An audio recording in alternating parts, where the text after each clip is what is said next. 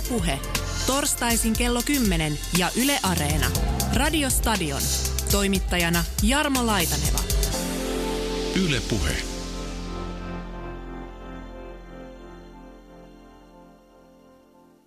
Muutama kuukausi sitten puhuttiin tasa-arvosta. Oikeastaan puhuttiin sukupuolten tasa-arvosta mediassa, urheilumaailmassa.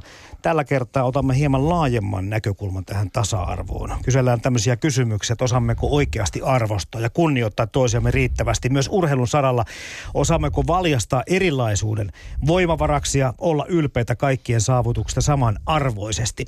Tänään täällä studiossa kanssani keskustelemassa suorassa lähetyksessä on No, aika moninkertainen pyörätulikelauksen arvokisan mitalisti Amanda Kotaja. Tervetuloa. Kiitos. Ja toinen vieraamme Suomen vammaisurheilu ja liikunta VAU ryn valmennuspäällikkö Tuomas Törrönen. Kiitos. 25-vuotias porilainen valloittaa kolmannen paralympiamitalinsa urallaan. Ateenassahan kultaa tuli sekä sadalla että kahdella sadalla metrillä. Neljän vuoden kova työ on tuottanut hienot hedelmät kulta- ja pronssimitalin muodossa Pekingin paralympialaisissa. Porin Tarmoa edustavan Lepen valmentajana toimii Juha Flink, joka voi myös näiden kuvien myötä onnitella itseään yhä kovenevassa kansainvälisessä kilpailussa. Voittaminen niin olympialaisissa kuin paralympialaisissakin on vuosi vuodelta yhä vaikeampaa. Siinä sitten hyvinkin tunnetun urheilijan Teopakka Tähden fiiliksiä tai oikeastaan suorituksia kuultiin jo hetki. Ja tota, tänään puhutaan siis paralympialaisten historiasta ja vammaisurheilun tilasta. Ja Amanda Kotaja, tiedän kyllä, että Lepekskö tota Leopekka Tähteä kutsutaan, niin hän on kyllä. yksi sun idolleista ollut. Muistaaksä nimenomaan tämän kisan? No kyllä mä Pekingin kisoja 2008 seurailin, mutta mitään niinku semmoista selvää, selvää muistikuvaa tästä tilanteesta ei ole, mutta, mutta tota, noina aikoina mä sain niin kuin semmoisen kimmokkeen omaan, omaan tota, urheiluun ja nimenomaan kilpaurheiluun. Oliko se nimenomaan nuo kisat, kun sä ajattelet, että susta tulee ammattilainen? Öö, no mun mielestä noiden kisojen aikaa mä olin jo niin kuin silleen kelaukseen vähän enemmänkin tota, tutustunut, että se ei ollut ehkä ihan toi hetki, vaan niin kuin niinä aikoina. Ja sitten siitä tie on vienyt siihen pisteeseen, että olet ammattiurheilija tänä päivänä. Mitäs pitkään Amanda Kota sä olet niin kuin ammatiksesi urheilut? Mikä sen, niin kuin, missä raja voidaan tässä vedessä piirtää? No se on totta kai aika vaikea, vaikea kysymys, että mikä on niin se, nimenomaan se hetki, mistä se ammattilaisura alkoi, mutta ehkä mä voisin sanoa sen vuoden, kun mä muutin Helsinkiin 2011.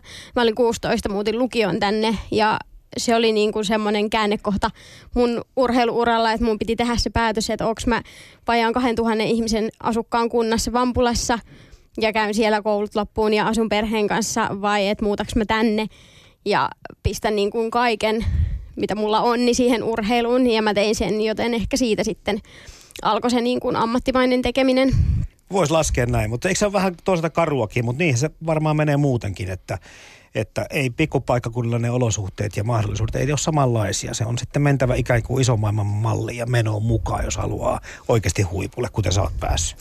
Joo, siinä ei vaan niinku ollut mitään mahdollisuutta siellä, siellä sitä tehdä. Totta kai sitten oli niin kuin, Helsinki ei ollut mun ainoa vaihtoehto. Että esimerkiksi Pori oli, missä sitten Le- Leopekka ja sitten hänen valmentajansa oli jo, niin se oli esimerkiksi mulla yksi vaihtoehto mennä kouluun ja panostaa siellä sitten urheiluun, mutta se kaatui jo aika alkumetreillä siihen, että öö, Porin urheilulukiossa ei ollut hissiä. Joten Miten sit... sillä liikutaan ihan noin vaan niin kuin sitten? Noustaan portaita? Portaita ilmeisestikin. Okei, okay, joo. Siinä on vähän niin kuin urheilijalla vähän haastetta sitten. Lisää treeniä. Niin kai ne ajattelee, että... Siellä ei varmasti vammaisurheilijoita niin hirveästi. Niin. Siinä urheilulukiossa. Joo, okei. Okay. Täältä puhutaan lisää, koska mua kiinnostaa se, että kun sä oot ammattiurheilija, millaista sun arki on, sun treenaaminen on. Puhutaan totta kai saavutuksista ja tulevaisuuden suunnitelmista, mutta arvostus ja, ja nämä niin kuin yhteiskunnalliset tuulet on tässä niin kuin hyvin niin kuin meillä tänään niin kuin vahvasti taustalla, kun näistä asioista puhutaan. Mutta mennään nyt sinne historiaan, mistä oli vähän myöskin puhetta, lupaus siitä, että tätä käsitellään. Ja tästä koko vammaisurheilusta, kun lähdetään puhumaan, niin taitaa liittyä jollakin tavalla Tuomas Törrönen niihin maailmansotiin, kun niitä toinen maailmansota toimi jonkunlaisena pontimena siihen, että näitä asioita ruvettiin miettimään eri tavalla. No kyllä vaan, että oikeastaan niin kuin jo aikaisemminkin 20-luvulla niin kuulovammaisten puolella oli järjestäytynyttä urheilutoimintaa ja se on oikeastaan niin kuin ensimmäinen tämmöinen vammaisten urheilujärjestö ja identivoituu enempi tänä päivänä tämmöistä kielivähemmistöistä viittomakielisten urheiluksi. Heillä on ihan omaa toimintaa. Mutta sitten taas tämä paralympialiike ja vammaisurheilu, niin toisen maailmansodan jälkeen alkoi voimakkaasti kasvaa nimenomaan sota-invalidien ja sotasokeiden kuntoutuksen kautta, hyvän tekeväisyyden kautta pikkuhiljaa kohti urheilua. Ja tiettävästi silloin 48 Stoke Mandevillessä lähellä Lontoota, niin Sir Ludwig Goodmanin lääkäritoimesta niin ensimmäiset tämmöiset paralympiaurheilukilpailut on järjestetty ja, ja sieltä sitten pikkuhiljaa 60 ensimmäiset paralympialaiset ja 76 ensimmäiset talviparalympialaiset ja, ja siellä sitten nämä kansalliset toimijatkin 60-luvulta eteenpäin on voimakkaasti kasvanut, että pikkuhiljaa, että kaik, mikään ei ole tapahtunut niin kuin kerralla eikä rysäyksinä, että tietysti ehkä niin kuin kansalle, isolle kansalle, niin tämä viimeinen sanotaan 25 vuotta, 20 vuotta 90-luvulta, niin on ollut kyllä huimaa kehitysaikaa. Että, että semmoinen näkemys, että tuossa hyvä vielä tuohon Amandalle sille, että milloin se ammattimaisuus alkoi, niin tuli teille mieleen, just juteltiinkin vähän, että no, sä aloit varmaan ammattimaisesti silloin harjoittelemaan, mutta et sä siitä vielä hirveästi varmaan niin kuin palkkaa saanut siitä ratakeläyksiä silloin 16-vuotiaana, että nyt se ehkä alkaa olla niin kuin ammatti, mutta niin kuin mietittiin, niin kuin, itselleni näin juuri, että yksilöurheilija on pitkälti niin kuin yksityisyrittäjä mm, tänä päivänä, kyllä. että hän hankkii ne yhteistyökumppanit, että hänellä on tukiverkkoa ja on itsellensä, kun taas sitten joukkueurheilussa on paljon, että ne on työntekijöitä, että hän on jonkun seuran joukkueen palkkalistoilla. Joo, ammattimaisuus pitää sisällään sen, että sillä pitää niin kuin tulla toimeen ja, ja tota, veikkaanpa, että tässä maassa on aika paljon myöskin semmoisia urheilijoita, vammattomia tai ei, mutta tota, että, jotka muutenkin haluaisi sille tielle, mutta se ei ole mikään niin kuin ihan helppo tie. Sittenkin olisi kiva tässä vielä keskustella lisää. Mutta vielä mä tuossa historiassa piipanan sen verran, että, että sitten kun tämä homma alkoi, voisi sanoa, että aika karu aloitus se, että me tarvitsemme niin kuin maailmansotia ja paljon sotainvalideja, mutta sitten taas onneksemme tai onneksenne, kuinka vaan, niin tilanne lähti kehittymään sitten tämmöistä traagisista tilanteista siihen suuntaan, että oltaisiko tässä pisteessä edes ilman tämmöisiä tämmöistä taustaa. Sitä ei voi tietää tietenkään. Niin, tietenkään, että se maailmansota on tietysti isoin sota, mutta kyllähän sotia on koko ajan ja edelleen tänä päivänä. Niin ihmisiä vammautuu, vammautuu ja miinoja jaetaan. Miinoja jaetaan ja, ja, mm. sodat on merkittävää, että missä soditaan, niin sieltä tulee, tulee kyllä niin tänäkin päivänä kovia vammaisurheilijoita. Että sillä tavalla se historia on edelleen läsnä, läsnä meidän päivässä, mutta tietenkin se oli iso, iso asia ja sen, sen kautta tuli paljon vammaisia henkilöitä ja sitten tarvittiin ruveta miettimään, että kuinka heidät sopeutetaan yhteiskuntaan. Ja, ja tämä urheilu, kuntoutus ja urheilu on toiminut sitten siihen aikaan erittäin hyvänä keinona, keinona tuota, ää, viedä asioita eteenpäin ja saada ihmiset yhteiskuntakelpoiseksi, niin kuin siihen aikaan sanottiin. Ja tämä tänäkin päivänä.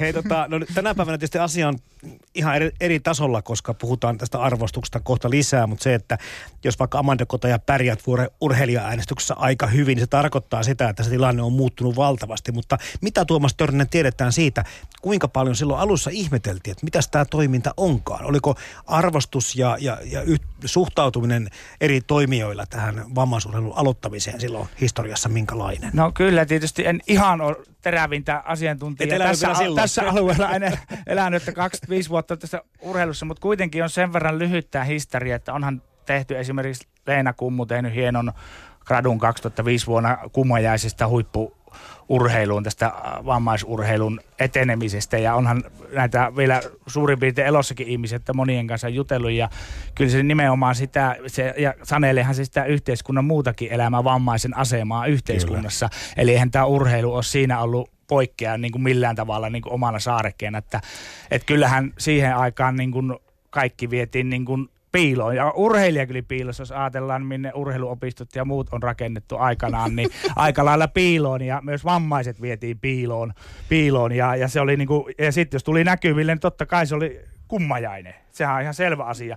Ja, ja nyt tänä päivänä urheillaan samoilla näyttämillä Grand Prix-kisoissa ja muissa, niin se on luonnollisempi asia, että eihän tähän tämän ihmeellisimmistä asioista kuitenkaan ole kysymys. Mutta kummajaisista huippuurheilijaksi on erittäin hyvin mun mielestä niin kuin kiteytetty. Kyllä.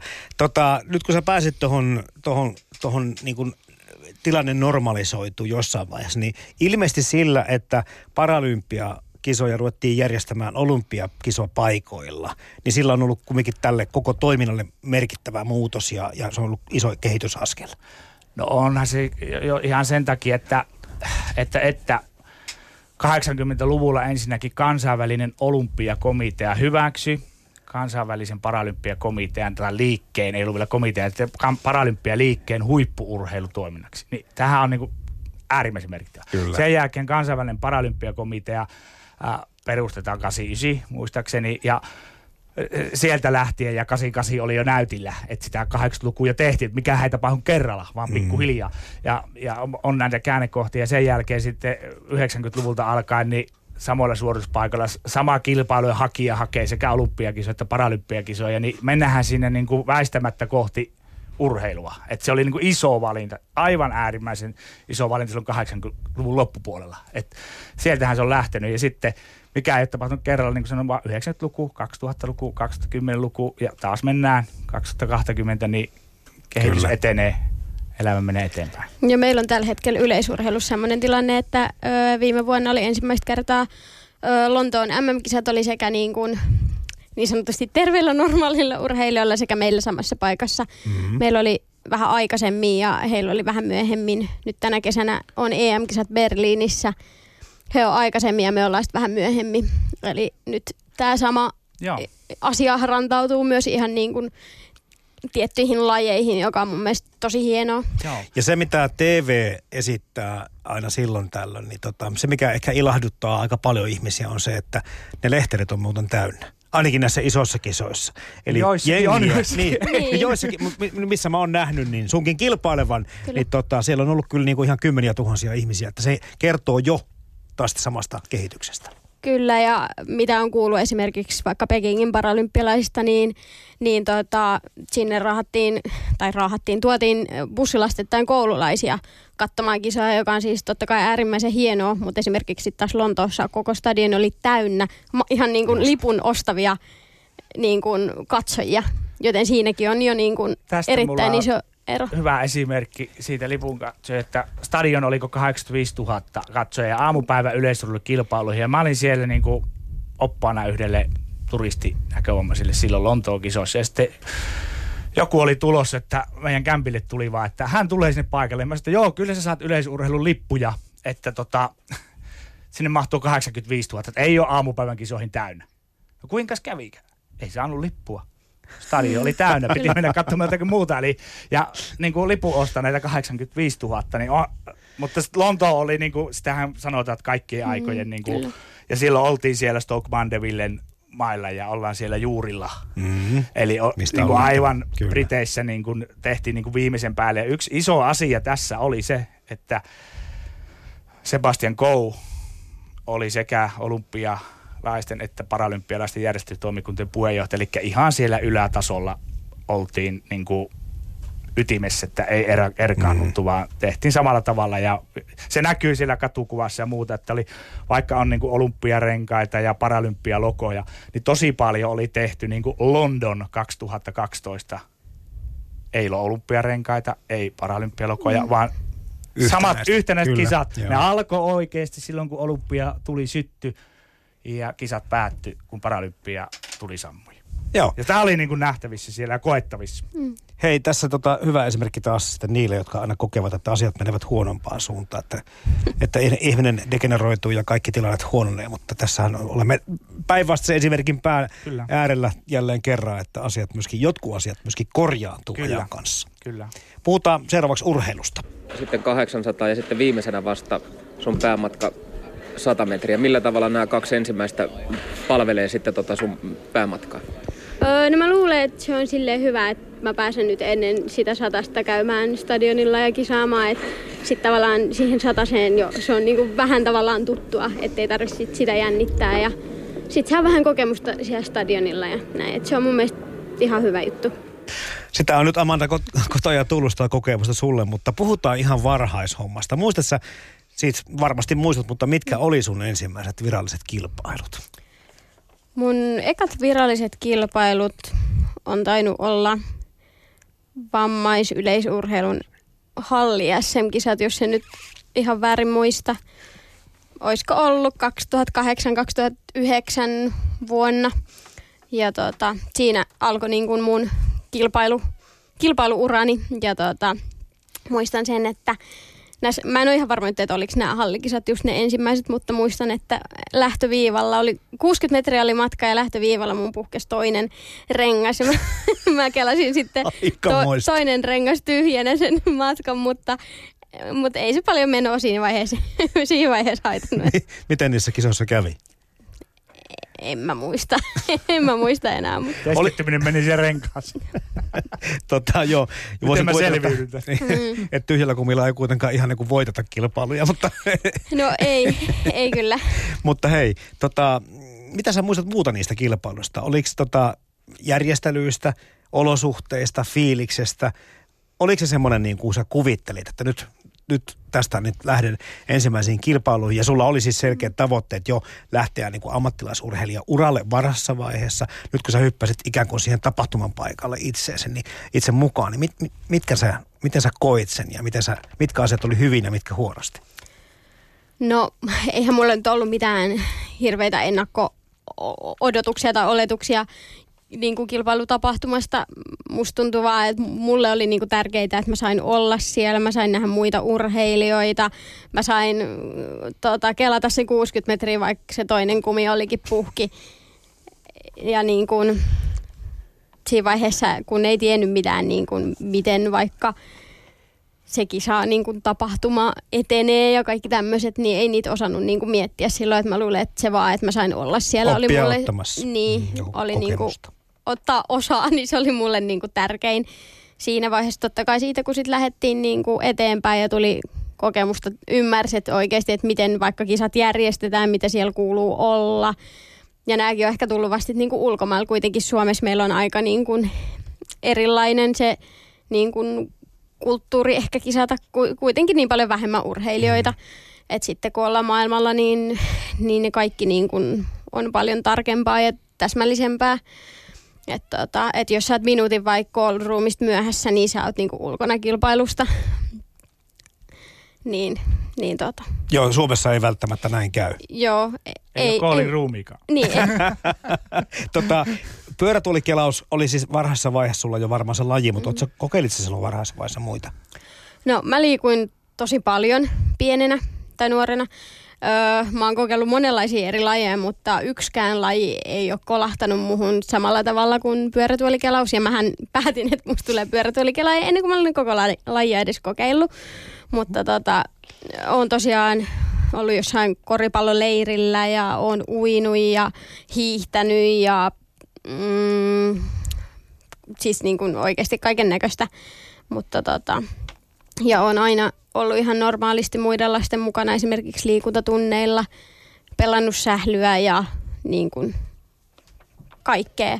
Mutta niin kuin, ei mulla ole koskaan ollut niin kuin epäselvää, että mikä se mun, mun laji on.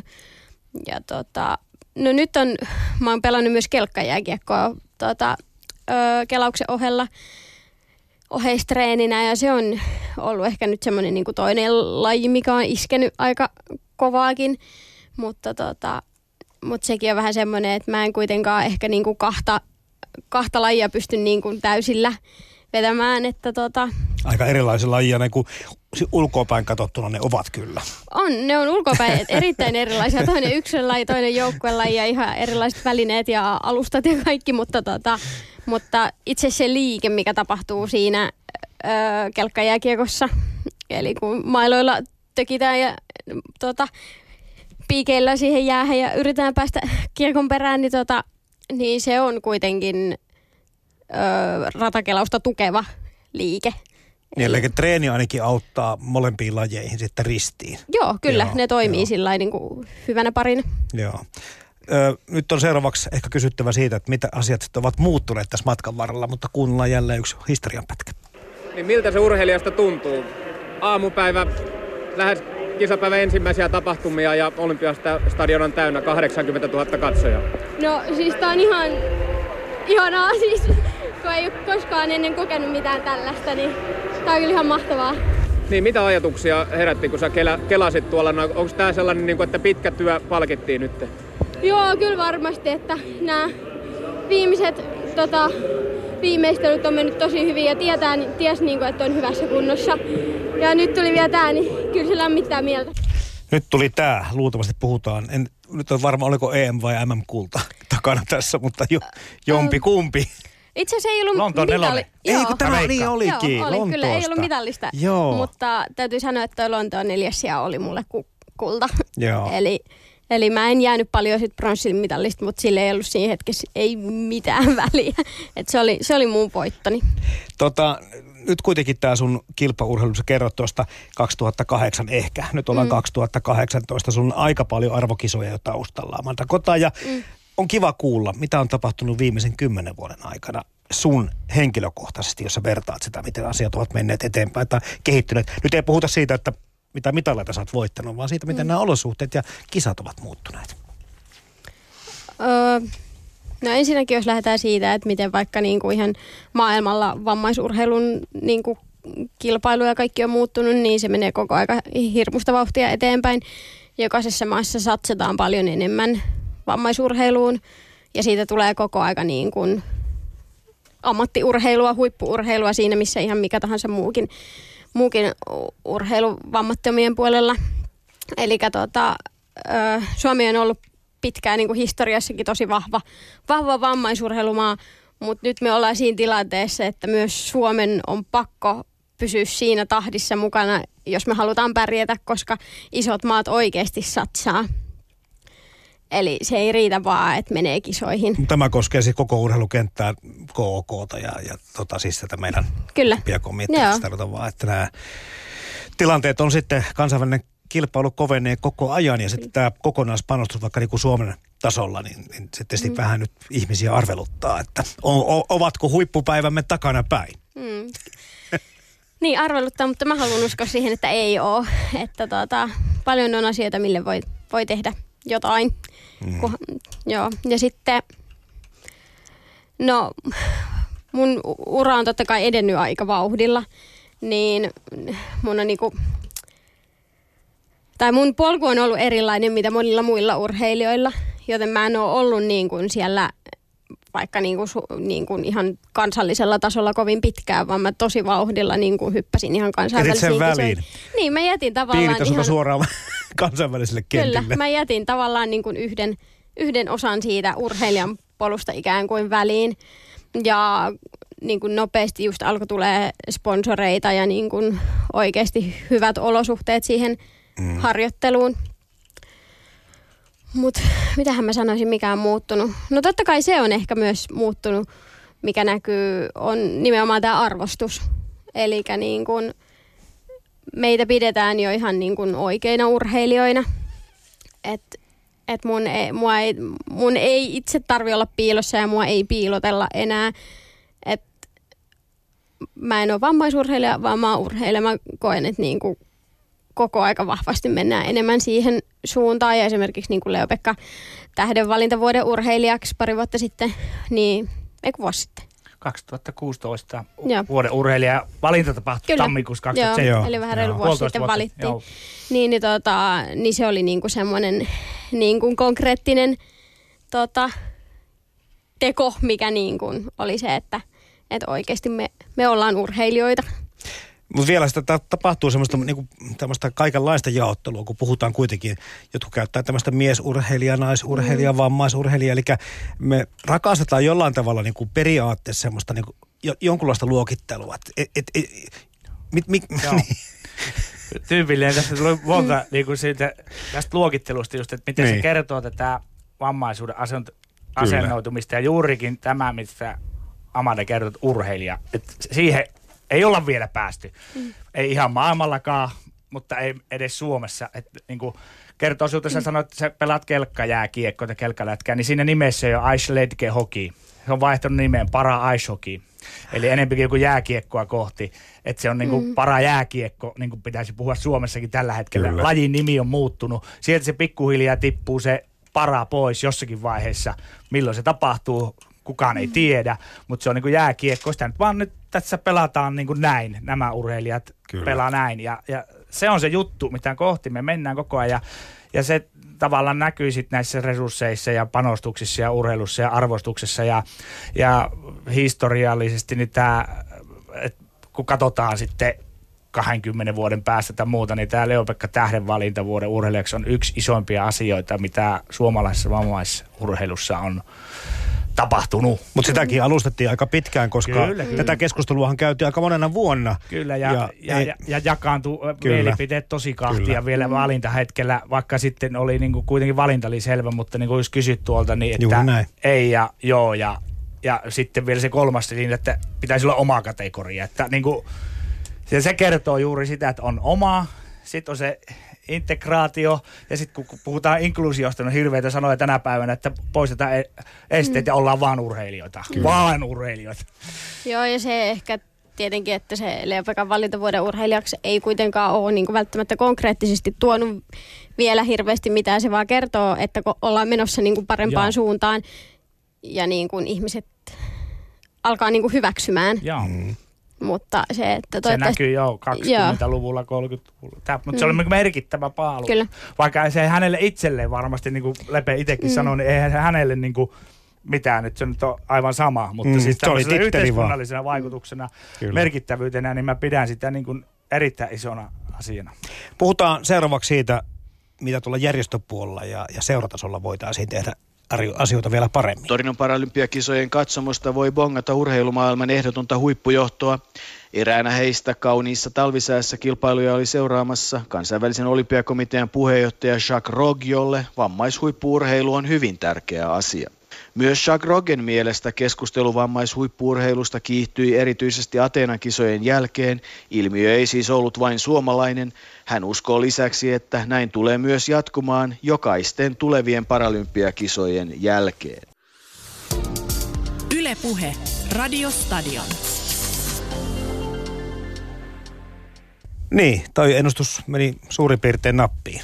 Joo, kyllä se, niin kuin se lähentyminen kyllä. myös tuolla niin kuin järjestökentällä, että sen jälkeen on ollut aina, niin on tänä päivänä, mikä saksalainen tämä olympiakomitean puheenjohtaja, niin aina Kyllä. tosi tiiviisti paralympialaisia ja paralympian puheenjohtaja Andrew Parsons, nykyään se prassi, niin ne on olympialaisia ja, ja arvostavat toisiansa ja ovat kunnia vieraita ja sillä tavalla ja koko ajan mietitään sitä, että kuinka voitaisiin tehdä yhdessä enemmän.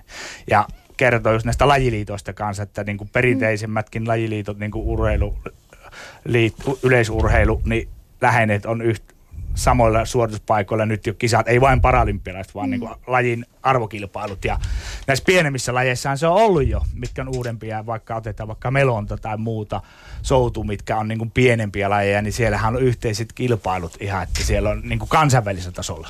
Kyllä. Onhan meilläkin tota, niin kuin kansallisella tasolla ollaan elittikisoja kierretty nyt muutaman vuoden ajan ja et se näkyy Hei, puhutaan tästä kokonaisuudesta, kun mietitään sitä, että mitkä asiat Suomessa on hyvin ja missä olisi sitten ehkä kenties parantamista, niin tähän mä kirjasin aikamoisen niin kuin litanian näitä ranskalaisia viivoja tähän järjestötoiminnasta ja järjestäytymisestä lähtien kaikkien suunnitelmallisuuteen, pitkäjänteiseen työhön, tukirahoitus, avustukset, yhteistyö ja kumppanit, sponsorit. Mutta miten tämä koko kenttä, miten te näette, tai oikeastaan Tuomas Törnäsov kertoo siitä, totta kai kun olet Vaun ryn valmennuspäällikkö, että miten vaikka yhteistyö eri järjestöjen kanssa ja organisaatioiden kanssa, niin onko se miten saumatonta?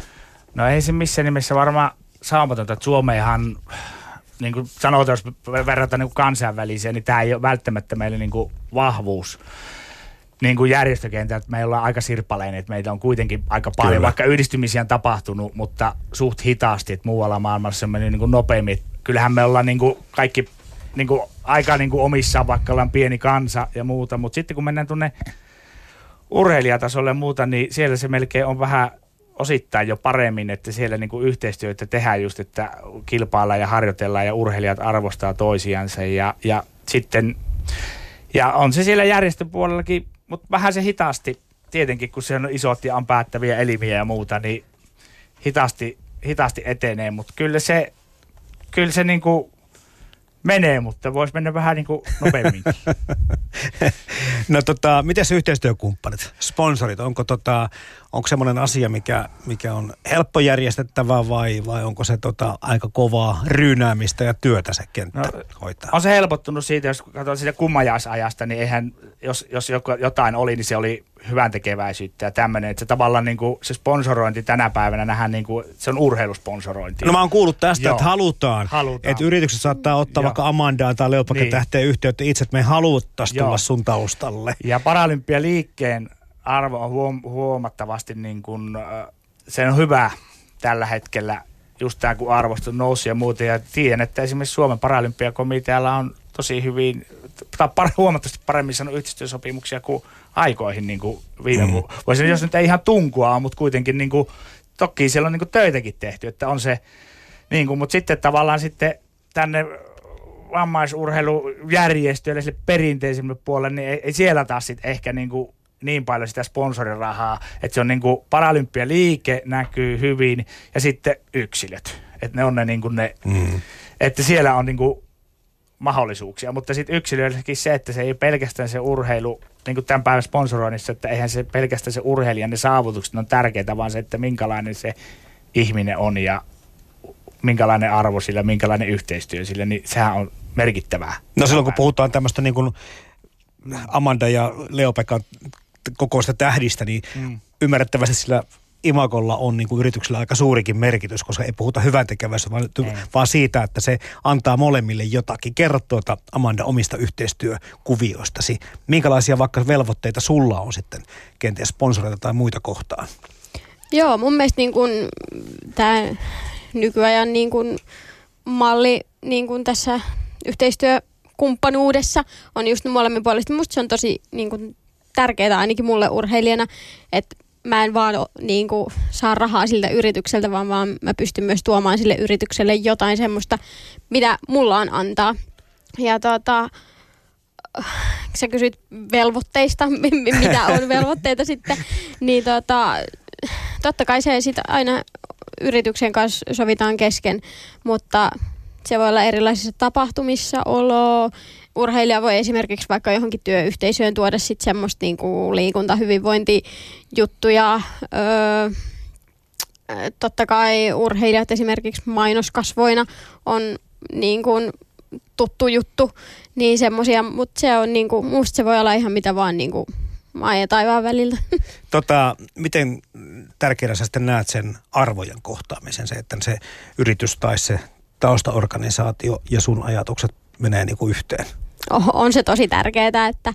Oletko joutunut siitä, tiedätkö, niin kuin, että että mä en nyt lähdekään mäkkärin kasvoksi tässä. Että, no tota... mulla ei ole tullut vielä semmoista, semmoista tilannetta eteen, mutta tosiaan jos tulisi joku semmoinen semmoinen kohdalle, niin se ei tietenkään olisi varmastikaan helppo kieltäytyä, koska kuitenkaan niitä sponsori, sponsoreita ei niin kuin ovista ikkunasta mm. tuu. Eli jokainen mm, niin kuin, mahdollisuus on niin kuin se, tai niin kuin, mikä on, voi olla, että on tulossa, niin, niin periaatteessa sitä tarvitaan, mutta sitten, että, että mulla ainakin niin kuitenkaan se raha ei mene sit niin, niin kuin niiden omien arvojen edelleen, että haluaa kuitenkin pitää semmoisen oman, oman näköisen niin kuin, tiimin siinä ja koska kuitenkin myös se yhteisku- yhteistyökumppani kuuluu siihen tiimiin, missä on valmentajat ja muut asiantuntijat, niin se on tärkeää, että se on niin kuin oman näköinen myös siltä kannalta. Sponsoroinnista niin itse asiassa tuli mieleen tässä hyvä nähnyt, nähnyt niin toi silmälasiliikkeen mainos nyt, mikä on pyörinyt tuolla ää, Kaisa Mäkäräinen on siinä ampumahiihtäjänä. Mm. Ja tuota, siinä on yhteistyökumppanina näkövammaisten liitto, eli niin kuin vammaisuuteen mennyt näkeminen, ampuminen, yhdistetty silmälasit yhteen mun mielestä hienosti. Ja siinä Kyllä. se niin kuin yhteistyökumppanina näkövammaisten liitto ja näe paremmin ja se menee sinne vammaisjärjestölle suoraan. Niin kuin esi, yhtenä esimerkkinä, ei edes tänne niin kuin liikunta ja urheilu meiltä, mutta urheilija käytetään ja tässä niin kuin mm. vammaton urheilija. Niin kuin mun mielestä se on niin kuin, ainakin mulle herätti, niin, että wow, että niin kuin, hieno. Joku on tehnyt keksinnön, Joo. innovatiivisen. Mitäs mieltä olet suomalaisten suhtautumisesta tänä päivänä vammaisiin? Olisiko meillä parantamisen varaa? No on se mennyt eteenpäin paljon se vammaisiin liittyvät ajatelmat ja muut, mutta saisi sitä vielä vähän parantaa. Tosiaan kuutta mitallia tässä lupaat sitten paralympialaisten Suomen joukkueelle. Pan, panette paljon paremmaksi kuin tämä meidän olympiajoukkue. Kyllä me kokeillaan sillä. Ei muuta kuin hyvää matkaa ja toivotaan, että se maamelaulu soi sitten moneen kertaan. Kyllä se soi. Katja Hilska-Keinänen Yle Arkistosta on näitä poiminut näitä klippejä tuolta historian varrelta ja jotenkin niissä aina, ää, tota, niin kuin tässäkin oli hyvä kysymys mun mielestä, josta, niin kuin, jota voi kysyä aina uudestaan ja uudestaan, tämä suhtautuminen ja muuta. Mutta me ollaan puhuttu siitä, että se on niin kuin aika paljon parantunut ja, ja kuten tässä ehkä parikymmentä vuotta mennään eteenpäin, niin voidaan jättää ne etuliitteet kokonaan pois ja puhuta mm. pelkästään urheilijasta ja urheilusta. Mutta tämän yhteiskunnallisen arvostuksen lisäksi, niin tietysti kiinnostaa nämä mediasuhteet ja median näkyvyys. Joudutteko te olemaan vaikka vaussa suoranaisesti yhteydessä tai minkä verran te olette näihin tahoihin sillä tavalla, kun no Yle on tietenkin yksi iso organisaatio ja, ja, ja mutta paljon on muutakin tätä mediaa täällä. Että ollaanko kiinnostunut lähtökohtaisesti vain sitten ikään kuin sen vuoksi, että tota pitää olla? Mikä sun kuva on Tuomas? No tota, en mä, kyllä mä luulen, että ei vaan sen takia, että pitää olla. Että kyllä se niinku aidostikin olla niinku kiinnostunut ja varsinkin kun tänä päivänä kun on tämä some ja on, tulee niinku nopeita tiedotusta, on niinku nopeasti tulee jotakin ilmiöitä ja muita, niin sitten tavallaan kysytään semmoisia asiantuntija hipsukoissa aiheita, on ne sitten vammaisuuden liikuntavau rystä, tiedotuksista, toiminnanjohtajalta tai joltakin meistä työntekijöistä tai paralympiakomiteasta tai invalidiliitosta tai ihan mistä so what, mutta niin semmoiseen tarvitaan, semmoiseen niin, niin oikeasti siellä kaivataan, että tulisi niin kuin oikeinkin, tai voiko, sieltä tulee näitä kysymyksiä, voiko käyttää tämmöisiä nimikkeitä ja nimiä, ja onko oikein puhua vammaisuudesta tänä päivänä, vai eikö pitäisi, että tämmöisiä... Niin, kuin, niin varmastellaan. Niin, varmistellaan, että enemmän niin kuin sen tyyppistä, Joo. tyyppistä, että sitten, sitten tuo niin kuin Yle on Yle Urheilu esimerkiksi niin urheilun puolella niin on jo tehnyt niin kuin aika mittaviakin päätöksiä mun mielestä, että se, että se näyttää niin kuin vammaisurheilut, että isona juttuna nyt esimerkiksi niin talvikirjasta, on koko ajan kasvanut, että olen se aika historiallista, että seitsemän ja puolen tunnin suora TV-lähetys tehtiin tässä tänä vuonna – Yle Urheilusta, että siellä vaan niin kuin tuottajat sanoivat, että tämä on muuten aika historia ja ei, ei ole ehkä niin kuin monessa muussa maa, maailmallakaan niin paljon, että just kun käytiin tuossa Hollannissa pyörähtämässä erittäin iso urheilumaa, niin ei siellä näytetty suorana yhtään talvikisoja. Tietenkin se on kesäurheilumaa, mutta siellä myös paralympialaisissa ne menestyy. Että vaikka siellä on niin kuin, joku asia on erittäin paljon paremmin, meillä on joku asia. Esimerkiksi se on, mikä meillä Suomessa on tässä vammaisuudessa ja vammaisurheilun kentällä meillä on nämä historiat, niin on paremmin. Että meillä niin kuin on päättävissä elimissä toimijoina paljon ja aina niin kuin vammaisia itsehenkilöitä, mitä kaikkialla muualla maailmassa ei välttämättä ole. Ja se on semmoinen arvo myös meille, joka on hyvä. Ja se tuo semmoista omaa sanaa läpinäkyvyyttä, uskottavuutta niihin toimintoihin, että niin kuin tehdään oikeasti yhdessä ja siellä on vammaiset henkilöt itse. Ja se on meille suomalaisen arvo. Ja kun huomaa tuolla, jos maailmalla kiertää vähän, niin itse asiassa se on niin kuin tosi tärkeä, vaikka mennään sitä urheilua kohti, mutta että jos sen saa sopivasti pysytettyä siellä mukana, niin silloin ollaan niin kuin hyvällä tiellä. Ja silloin varmistetaan se myös, että niin kuin tämmöisten vaikeavammaisempien urheilulajit pysyy mukana. että kun se on helposti tässä, kun lähdetään tekemään urheilu, niin valitettavasti käy sillä tavalla, että sitten se katsotaan, että toi ei ole sitä oikeaa urheilua, koska se ei näytä siltä ulospäin. Vaan tämä on sitä oikeaa urheilua ja joku muu määrittää sen eikä se urheilija tai se, ja mun mielestä se on niin kuin väärä lähtökohta, kun lähdetään tekemään niin kuin urheilu yhdessä. Ja sen takia, niin kuin, että me pystytään so, sopivasti viemään tätä perinnettä mukana, mutta mennään reippaasti kohti urheilua, niin semmo, semmoinen olisi niin kuin tärkein ominaisuus, Suoma, Suoma, kun me tehdään suomalaista huippuurheilijaa. Ja se on meillä etu, että meillä on pieni maa.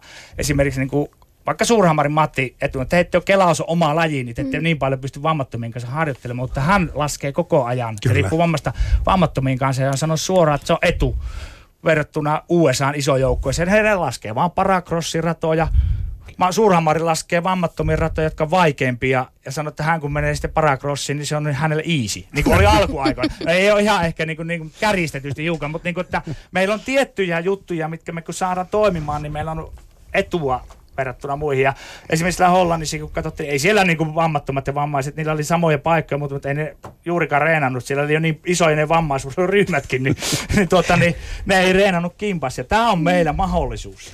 Hei, tota, näin kertoo siis VAU ryn valmennuspäällikkö Tuomas Törrönen, mutta hei, mä kysyn taas tätä medianäkyvyyttä ja mediasuhteita silmällä pitäen, Amanda Kota ja sulta, mm. tarvitaanko sitten, kai se menee käsikädessä jotenkin niin, että sun ja Leopekka Tähden kaltaisia idoleita, urheiluidoleita, ammattiurheilijoita ja menestyneitä sellaisia, että tämä asia niin kuin nyt kättelee myöskin heidän ja teidän mukananne niin kuin eteenpäin. Eli se kiinnostus voi lähteä myöskin ihan niistä ihmisistä ja huippusuorituksista ja siitä valtavasta menestyksestä, eikä pelkästään siitä, että meillä on tasa-arvoinen yhteiskunta, että meidän pitää olla kiinnostunut. Joo, kyllä mä koen, että niin kuin, se on ihan aitoa mm. se kiinnostus ja se lähtee niin kuin, nimenomaan sillä niin kuin, aika syvältä, että se ei ole vaan semmoinen niin kuin, pintaraapasu, että koska pitää. Ja tota, tänä päivänä puhutaan paljon tarinoista, e- eli niin kuin paneudutaan oikeasti syvemmälle niin kuin niihin henkilöihin ja että ne ei ole välttämättä pelkästään niitä saavutuksia, vaan aina siellä takana, huomioidaan, että siellä takana on myös paljon kaikkea. Ja tota, totta kai olen itse törmännyt monenlaisiin niin kuin, tapauksiin median kanssa, että, että joskus oli semmoinen haastattelu, jossa tota, jossa tämä haastattelija ei tiennyt niin kuin lajista yhtään mitään. Esimerkiksi hänelle tuli yllätyksenä, että niin kuin kelaus tapahtuu siis yleisurheiluradalla. Ja siinä en mäkään tiedä, mä vaan peitän sen hyvin. Niin, kyllä. Hyvin peitetty. Voi sitä kelata vaikka hiekassa tai missä vaan lumessa.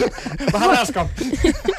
Joo, mutta siis se niin kuin, totta kai niin kuin, ymmärrän, että kaikki ei tiedä kaikkea, Kyllä. mutta niin kuin, mm. se, että se myös kertoo sit vähän siitä, että ehkä se on niin kuin ollut mutta vasta kun se tähteys kyllä. nousee, niin ehkä se sitten tosiaan sitten avaa sitten semmoisiakin silmiä tai ovia mm. tai korvia, että hetkinen, että nyt sitten kun huomioidaan isosti, niin sitten se tietoisuus varmaan lisää sitä kiinnostavuutta. Kyllä, joo. Mm. Ja kun tulee vaikka just joku jotain menestystä, yksi nostaa sen, niin totta kai muutkin on sitten silleen, että hei, mikä tämä on, että et, et, tämä on joku ehkä, mikä niin kuin ikään kuin iskee ja sille ihmisiin vaikuttaa. Tuossa tota, jo puhuit tuossa Tuomas Törränä siitä, että olette yhdistyneet järjestöpuolella ja tämä VAU äh, ry, eihän tämä tavattoman vanha systeemi ole, kun tässä sitten laitettiin hynttyitä yhteen useamman järjestön kanssa. Ei niin, jos ei ole tämä vammaisurheilukään ylipäätänsä vielä, kun historiaa katsoo, niin kovinkaan vanhaa, vanhaa mutta tämä VAU on vielä nuorempi, yhdeksäs vuosi on käynnissä, että 2010 aloitettiin, että siellä neljä vanhaa sitä perinteistä vammaisurheilujärjestöä yhdistettiin yhdeksi järjestöksi ja et vielä 2000-luvulla mentiin niin, että oli kehitysvammaisilla oma liikunta ja urheilu. Suomen invalidien urheiluliitto, miettikää sanaa, invalidien urheiluliitto. Mm-hmm ja sitten näkövammaisten keskusliiton liikuntatoimit oli siellä EMÄ-järjestössä niin kuin näkövammaisten liikunta ja urheilu vielä 2009 vuonna. Ja, ja Ei ihan mitään mediaseksikkaita nimiä. Joo, eli elinsiirtourheilu oli sitten, että nämä kaikki niin kuin yhteen vammaisuuden liikunta VAU ry, ja nyt Kyllä. mennään yhdeksättä vuotta ja who knows miten mennään, mennään sitten 2020-luvulle esimerkiksi. Mennään seuraavaksi harjoitteluolosuhteisiin.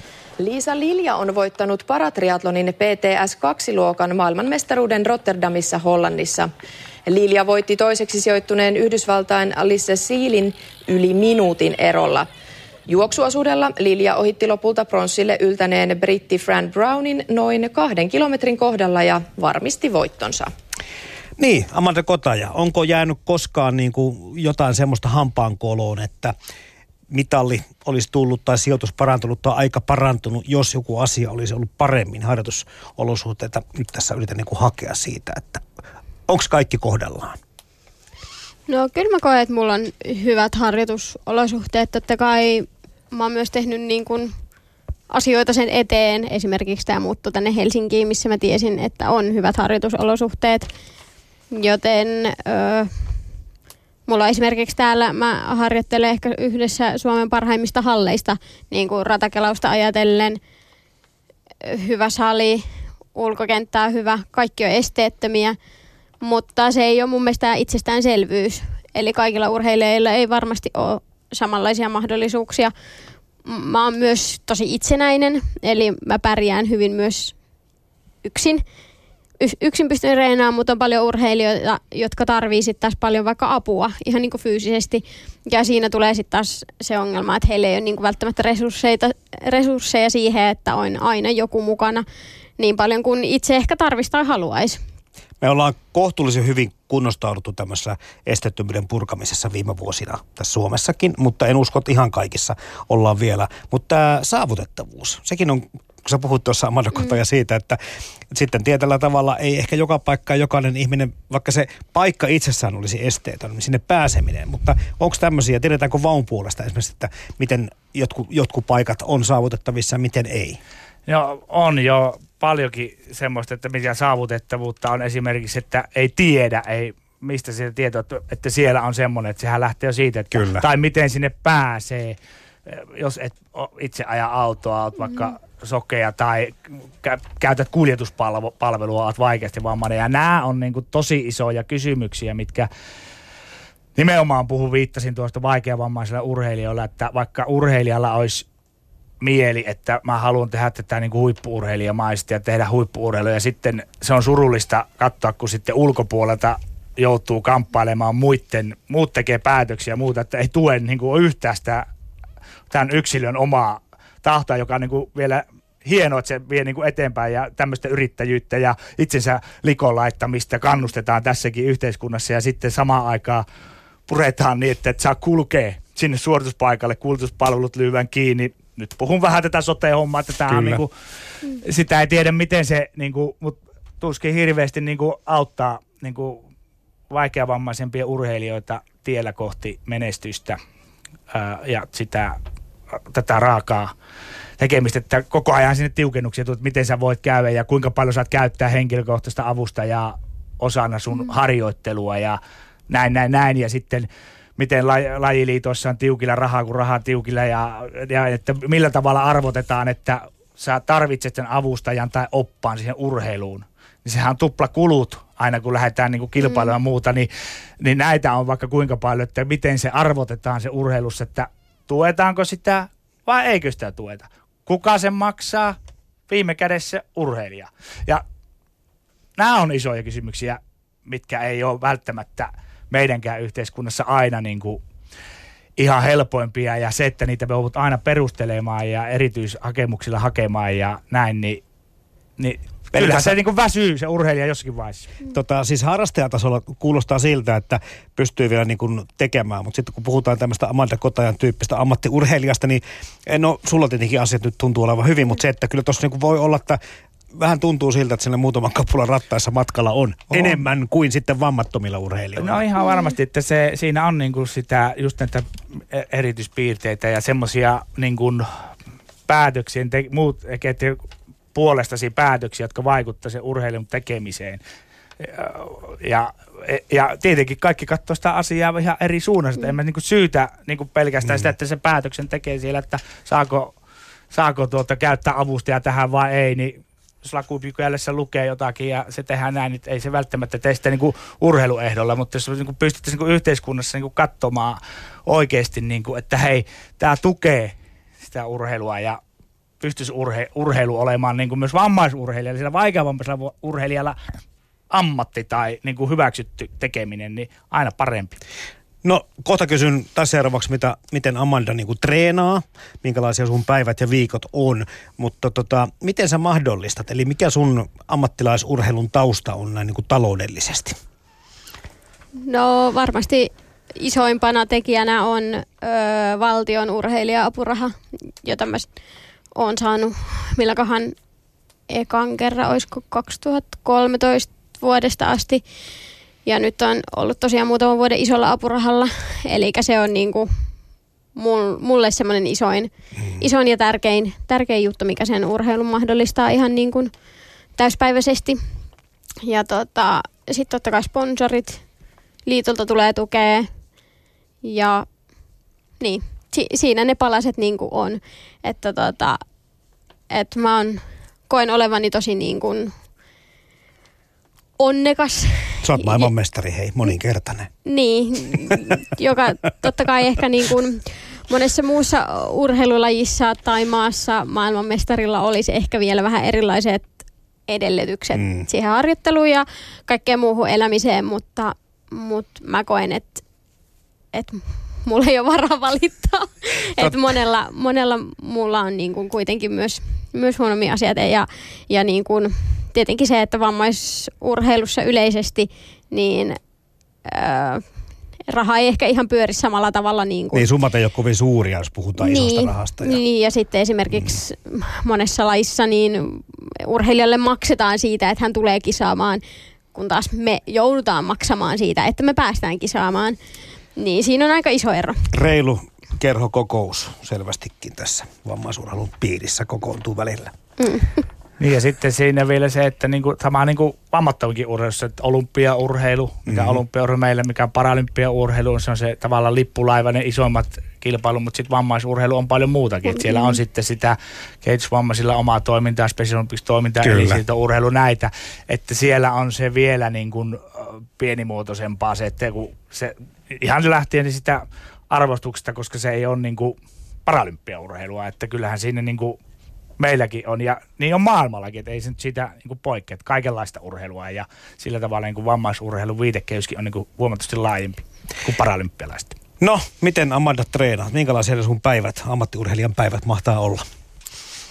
No vähän kaudesta riippuen, niin no, tällä hetkellä on kisakausi päällä. Mä harjoittelen semmoinen kuutisen kertaa viikossa. Mulla on aina, ainakin yksi lepopäivä, kesällä monesti kaksikin. Ja tota, teen lajireenejä, eli kelausta. Siinä on erilaisia harjoitteita. Haetaan starttia, vauhtia. Totta kai myös pitää, pitää huolta siitä ihan niin kuin perustekemistä kestävyydestä, ottaa jaksaa viedä läpi niitä kovia harjoituksia. Mä teen voimaa Hei, pari kertaa. suomalaiset tietää sun penkkitulokset. Niin. Ne on kovia. Onko se parantunut entisestään? Öö, no viime keväänä mä taisin nostaa 62,5 kiloa. Teekö mä sillä kolmosen vai nelosen? Et ykkösiä mä en ole itse asiassa edes niinku tehnyt. Mutta siis tota toi mel- tarkoittaa, että niinku melkein tuplaten oman painosi. Öö, joo, Et kyllä. se, siinä on niinku muilla vähän saavutettava. Mulla 200. niin. en epäile, etteikö Tuomaksella mene 200 penkistä, mutta, mutta on noin kovia tuloksia, Amanda, mitä sä tota voimaharjoittelulla teet. Joo, tota, muhun tarttuu aika hyvin, hyvin voimaa, että, tota, että se on sillä kiva huomata. äh, Sali, mä tykkään tosi paljon salireenistä, että tota, siinä tosiaan näkee ehkä vähän ö, nopeammin sen kehittymisen kuin sitten radalla. Ja koska radalla kuitenkin on aika on niin kovia tuloksia ja sitten niitä sekunteja on oikeasti, tai sadasosia on vaikea mm. niin kuin t- tässä tilanteessa, tai niin kuin saada enää niin kuin pois, että se vaatii paljon enemmän työtä kuin vaikka sen parin kilon nostaminen siitä penkistä. tai ainakin siltä se välillä tuntuu. Mutta joo, eli reeniä ja sitten totta kai urheilijan arkeen kuuluu vahvasti ruokailut. Välillä tuntuu, että vähän liikaakin, että, tota, että koko aika pyörii mielessä, että mitä syö, onko ruokaa, onko välipala mukana ja kaiken näköistä. Että, että, tota, Onko psyykkistä valmennusta? on, psyykkistä valmennusta on. Mä oon itse tänään menossa just tota, mun urheilupsykologille ja se, se tota, on ollut mulle tosi tärkeää, tärkeää että tota, kuitenkin huipulla urheilijat on fyysisesti kaikki hyvässä kunnossa ja se, mikä niin kun niissä ratkaisee, on mun mielestä se, mitä tapahtuu niin kun tuolla korvien välissä. Mitäs nyt tapahtuu sit seuraavaksi, kun mietitään sun tulevia haasteita? Sulla on näitä maailmanmestaruus- ja Euroopan mestaruus kultamitaleita jo tukku löytyy, niin kerro nyt sitten seuraavista tavoitteistasi. No elokuun lopussa on EM-kisat tosiaan siellä Berliinissä. Siellä totta kai lähden puolustamaan Euroopan mestaruutta sadalla metrillä. nyt tota, palasin pari päivää sitten Sveitsistä kisoista ja siellä huomasin, että on, on taas tota, kehittynyt ty- tytöt Euroopassa ja tota, tulee varmasti olemaan niin kuin kaikkeista kovin, kovin kisa, mitä niin kuin on Euroopassa käyty niin Berliinissä elokuussa. Että tota, jännityksellä, jännityksellä odotan ja niin kuin, mulla on, tai mä saan hirveästi jotenkin voimaa ja motivaatioa ja semmoista niin kuin lisää siitä, että mä huomaan, että muut kehittyy. ja sitten musta tuntuu, että sit samalla niin kuin se puskee semmoista omaakin omaakin kehittymistä ja drivea ja motivaatiota päälle. Niin. Sä oot nuori urheilija kuitenkin vielä. Mä mietin, että olympialaisissa on aikaa, mutta onko sun mm. tavoitteet sinne saakka jo selvillä? 2020 on selvillä ja mm. Rion kisat ei mennyt mun osalta niin kuin mä olisin toivonut. Niin tota, kyllä mä lähden kultamitalli silmissä sinne. Toki on tässä vielä nyt pari vuotta aikaa ja paljon on, paljon on tehtävää, mutta kyllä mä pidän sitä ihan realistisena tavoitteena. No, onko tuota organisaatiossa va- valmennuspäällikkö samaa mieltä, että tavoitteet ovat realistisia ja ettei Amenra jäisi ainoaksi mitallistiksi sitten siellä olympialaisissa?